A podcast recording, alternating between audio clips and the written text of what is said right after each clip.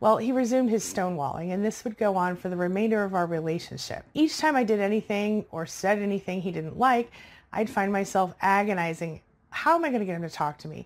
What am I going to say to get through to him to make him understand my side of things? And after hours, days, or weeks, I would eventually just give up and apologize for causing the conflict, and I'd beg him to start loving me again.